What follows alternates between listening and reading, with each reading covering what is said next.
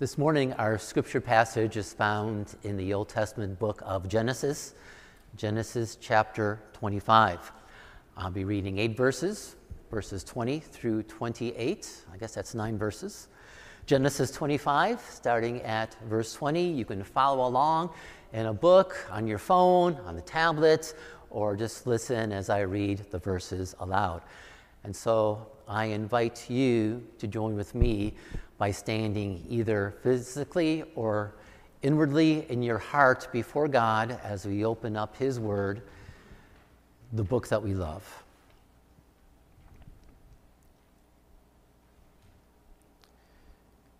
Abraham became the father of Isaac.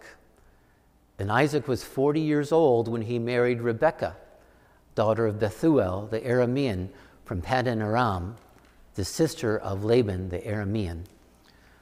Isaac prayed to the Lord on behalf of his wife because she was childless. The Lord answered his prayer, and his wife Rebekah became pregnant. The babies jostled each other within her, and she said, Why is this happening to me? So she went to inquire of the Lord. And the Lord said to her, Two nations are in your womb, and two peoples from within you will be separated. One people will be stronger than the other, and the older will serve the younger. When the time came for her to give birth, there were twin boys in her womb. The first to come out was red, and his whole body was like a hairy garment, so they named him Esau. After this, his brother came out, and his hand grasping Esau's heel. So he was named Jacob. Isaac was 60 years old when Rebekah gave birth to them. And the boys grew up, and Esau became a skillful hunter, a man of the open country, while Jacob was content to stay at home among the tents. Isaac, who had a taste for wild game, loved Esau, but Rebekah loved Jacob. God's very word. Thanks be to God, and you may be seated.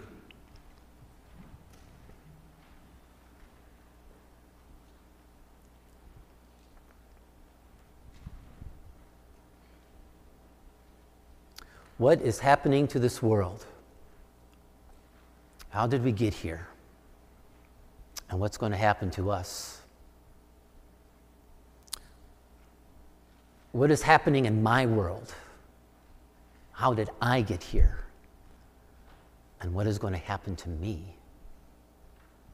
On the macro level or a micro scale, these questions seem to haunt humanity. But should they? The Bible reveals several things about God's interaction with the world and God's interaction with your world.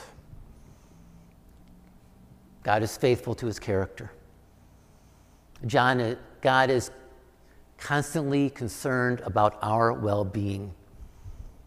God is loving. God wants us to receive him as he is. God has promises and blessings for us. And yet, God does not make us robots. People make their choices.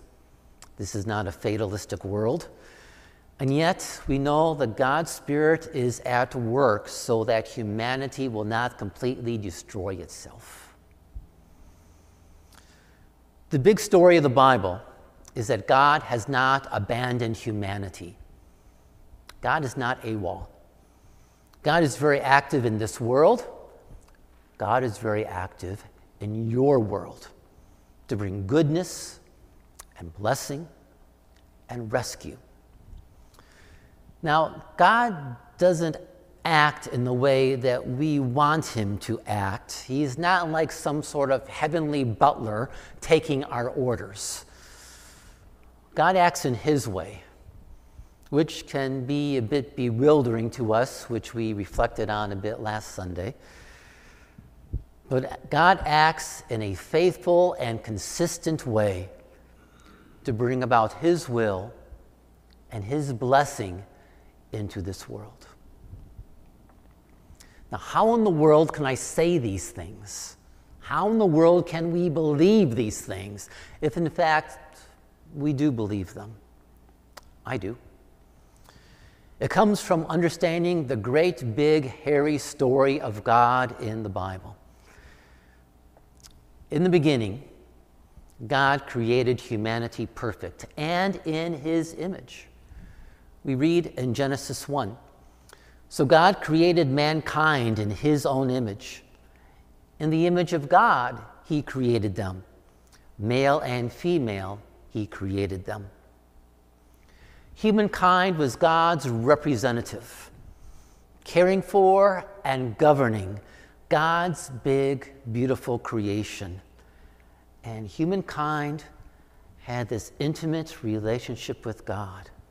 As it says in Genesis, in the evening they would walk with God in the cool of the garden. Oh, what they must have looked forward to at the end of every day. Then our first parents, Adam and Eve, chose to sin by rebelling against God. Sin entered into them, and that would be passed down to all of their descendants, and that is you and me. For we read in Romans 5 Therefore, just as sin entered the world through one man, and death through sin, and in this way death came to all people because all sinned. The result of sin entering humankind and entering this world was that the world started spinning out of control into violence and death. And humankind made a mess of this world, it being left to themselves. So the question became what is God going to do to rescue and redeem humanity? In fact, does God even want to rescue humanity when he looked down and saw the big mess that humanity made? Well, God chose to. God chose to focus in on a shepherd nomad, and this nomad's name was Abraham. And God had a new plan. God's new movement was to bless this man and his family, and through them, God would bless and reach the world. We read Genesis 12. The Lord said to Abram, Go from your country, your people, and your father's household to the land I will show you. I will make you into a great nation, and I will bless you. I will make your name great, and you will be a blessing. I will bless those who bless you, and whoever curses you, I will curse, and all peoples on earth will be blessed through you. And so God made a covenant with Abraham and his descendants. And God gave to Abraham and his descendants blessing and promises. The promise to Abraham was that God was going to make his name great, make him a father of many nations and the promise to bless the world through him, God promised to bless the nations of the world through Abraham, which later prophets and poets would say that this fulfillment would come through a Messiah king who would reign in peace and justice among the nations. And this king would come through Abraham's line, and this king would bring peace and justice to the world. We know this king as Jesus. More on him in a few moments. So, God, in working with Abraham and working with Abraham's descendants, in chapter 17, asks Abraham and his family to make a sign of the covenant, a sign that God's blessing was upon them that sign was circumcision on all male boys.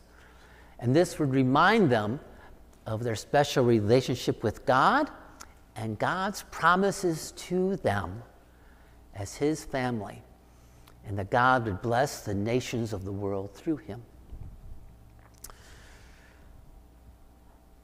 So, Abraham would have a couple of sons. We know the most uh, prominent one is Isaac. He doesn't do a whole lot in the Bible account, but he is the father of Jacob. Jacob now is the recipient of God's promises that came to his grandfather, Abraham. And the story of Jacob is a story of God at work through the person of Jacob.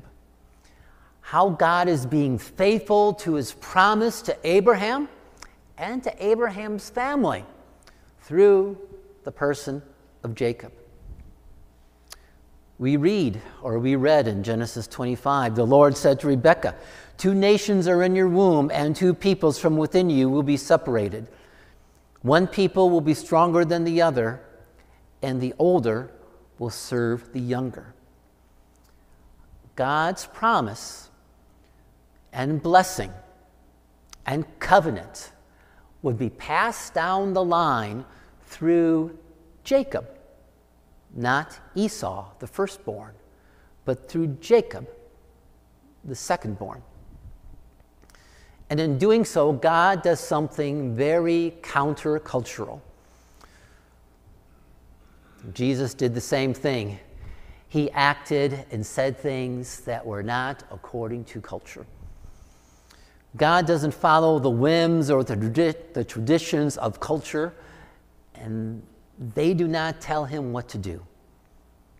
Culture would say the oldest son, Esau, should get the blessing. But the blessing goes to the second son, to Jacob. And in doing so, God was saying the promise of the Messiah king who would bless the nations would come through Jacob's line. God choosing Jacob over Esau, though they were twins, shows that the blessing of God is never earned. It is always a gift. It is always grace. It is always by His mercy. Well, Jacob would go on to have 12 sons through four wives, the start of the nation of Israel.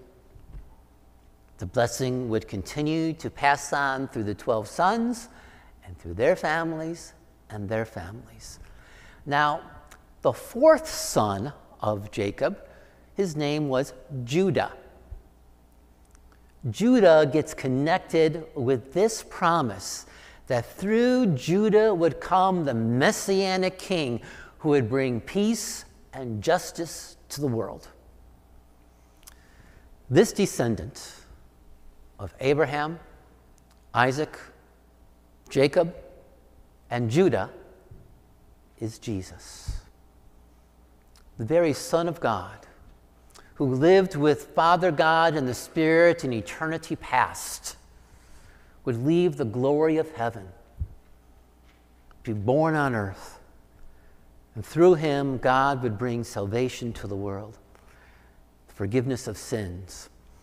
Jesus would be born perfect, without any sin. He would not follow along the line of being born with sin like all of us he was born perfect.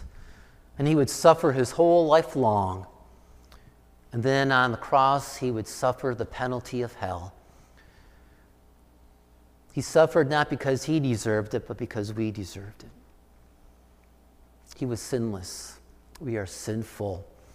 He suffered and died, and Father God raised him from the dead so that God's blessing could reach all the people all groups of people, not just those in Abraham's line, but all groups of people, including us. And the promise of new life would be given to anyone who had come to this promised Messiah King, whose name is Jesus. Receive him into their life. Ask him to forgive them of their sin, forgive them of the bad choices they made, and commit to live their life in step with Jesus. We now receive those promises and those blessings of God. It's no longer just through the line of Abraham, but through faith in Jesus come these covenant promises of God.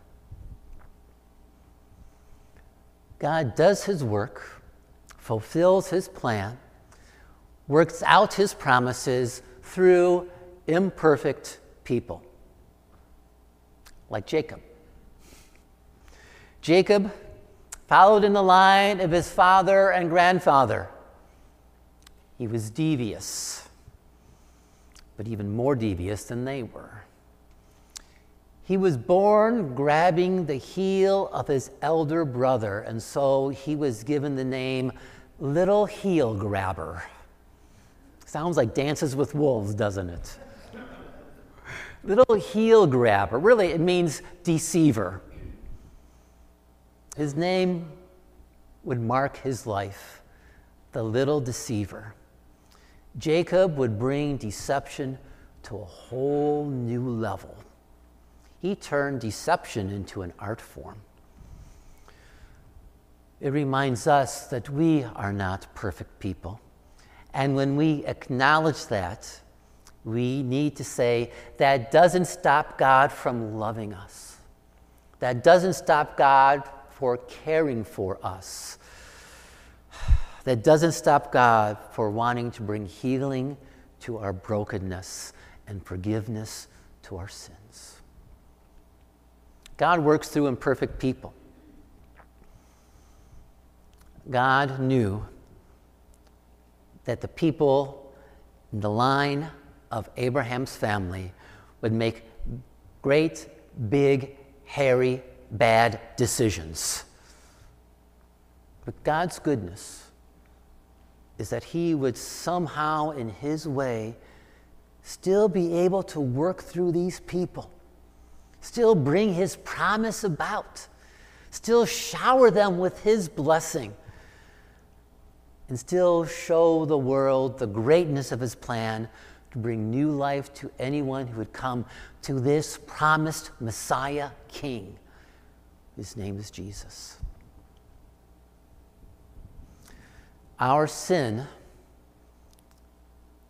doesn't mean that we can sin freely because God can somehow still work his plan.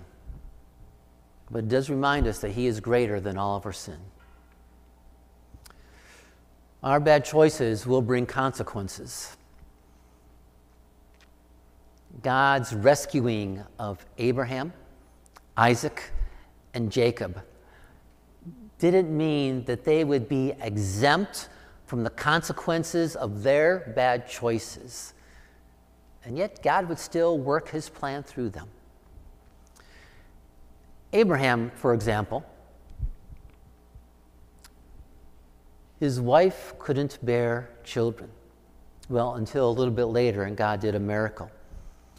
So she, Sarah, decided to give to her husband her handmaiden for him to sleep with so that his line could continue through the handmaiden and not through Sarah. Bad decision. Abraham agrees. Another bad decision by him. The result is that this would bring huge tension in family dynamics because eventually Sarah would have a baby, Isaac. And for generations to come, the result of Ishmael and Isaac having tension would play out in their families for decades, decades, and decades. Isaac, not much better. He had a beautiful wife by the name of Rebekah.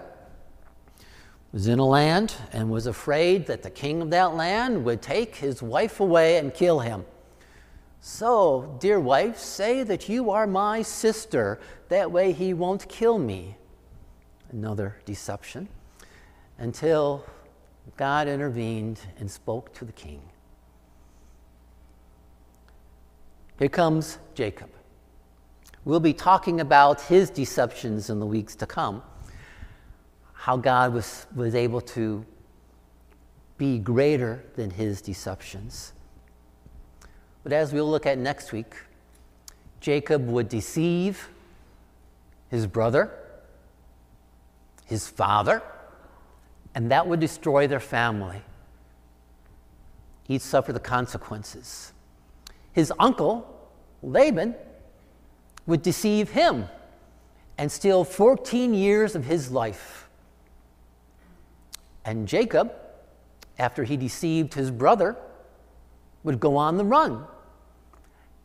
And he never saw his mother again. Our sins will find us out, but God is greater than all our sins. The promise of Jesus, this promised Messiah King, who had come through the line of Abraham to bring blessing and peace and justice to the nations. This Messiah King promises to forgive our sin, to forgive us from our bad choices, and the blood of Jesus washes us clean of guilt. He will not hold our faults against us. He will lead us to work on reconciliation with those we deceived, with those we hurt, for those whose our bad choices impacted their lives. He will give to us the wisdom and the power and the grace to find reconciliation. Because we will experience forgiveness of our sins. Isaiah 1. Though your sins are like scarlet, they shall be as white as snow. Though they are red as crimson, they shall be like wool. Jacob's story in the Bible is God's story. God's great, big, hairy story of bringing rescue and redemption to the world. We'll see how he does that through this person of Jacob. Jacob is not the moral example. But when Jacob comes, he is born into this promise, and God promises to live God promises to fulfill his faithfulness through this imperfect person. And part of Jacob's story is found in our story today through the baptism. In God's world, God often works through families, God works through clans, in giving to them promises. When someone is a follower of Jesus, blessings come not only to them, but to their families. As a follower and followers of Jesus, God's promises that have been given to Dan and Nicole are also given to Brady and Emily and Logan. God is their God too. His faithfulness extends to their family as it does to your family. God blesses the children because their parents are followers of God. Now, at times, someone makes a faith commitment to God and they come out of a family that wasn't following God. And when they have a baptism and they have a profession of faith, God breaks through and establishes a new covenant line.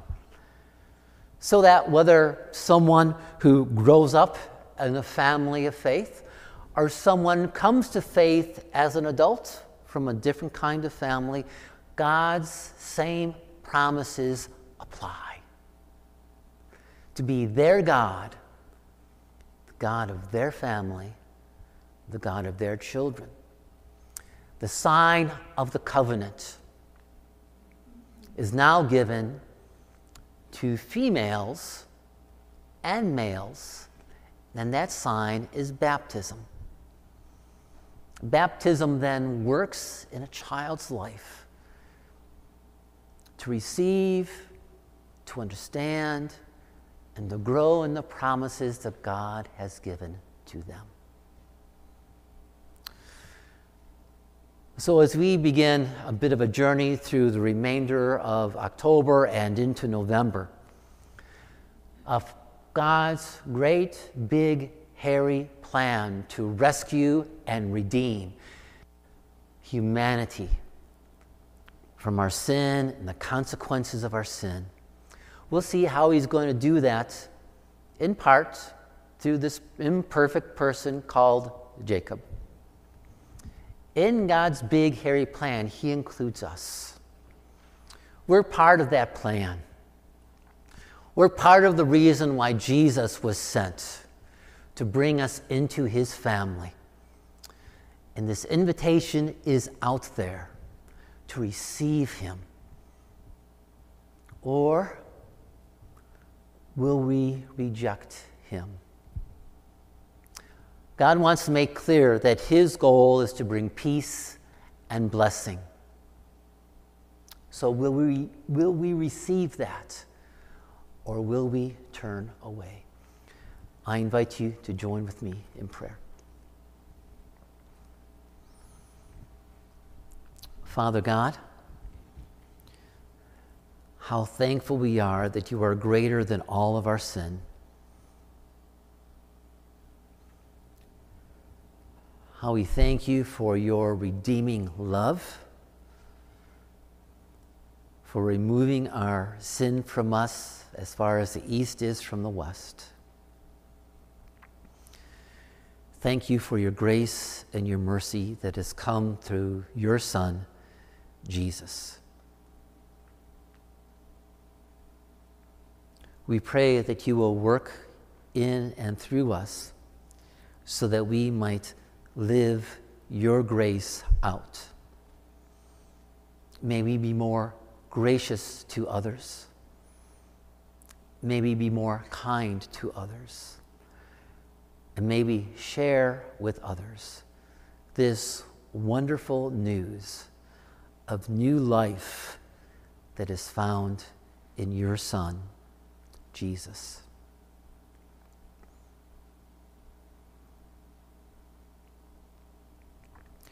We know that you have given to humanity the promise that you will bring peace and justice to the nations. We pray for that to come and to come quickly. We live in a world where nations are at war. It's been highlighted for the last year and a half the war that Russia has laid siege to upon Ukraine, the death of so many innocents,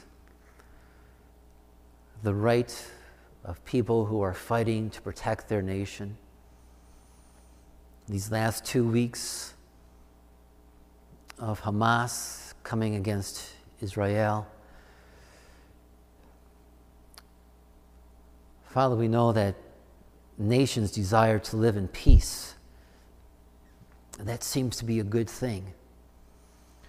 We pray for your justice to come against terrorists, against those who murder we pray for your justice to be worked out in this world for those who wage war for no reason except for greed and hatred.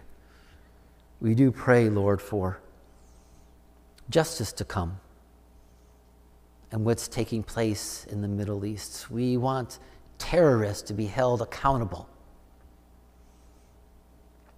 and at the same time, in these wars, we know that innocents stand in the way. We pray for their protection. We pray for their care. And because of that, we do pray for peace. We pray for peace so that innocent lives will not be lost. That those who stand in the way of the fighting would be protected. We pray that you will bring provision for those in need and that you would move in the hearts of leaders in the world bring those provisions. We pray that the Prince of Peace would have his way in this world today. We pray, Lord, for those within our community. We bless you for Brady, and we pray, Lord, that your blessing would be upon him, that he will continue to grow in knowing about you and your great love. We pray for our families.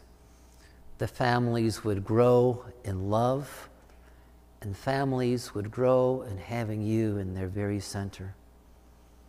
So we pray for our families. We pray that you will help us as a church family to help our families as they grow, to remind them of your promise and of your love. We pray for little Calvin Quinlan. We thank you that he has been taken off the respirator.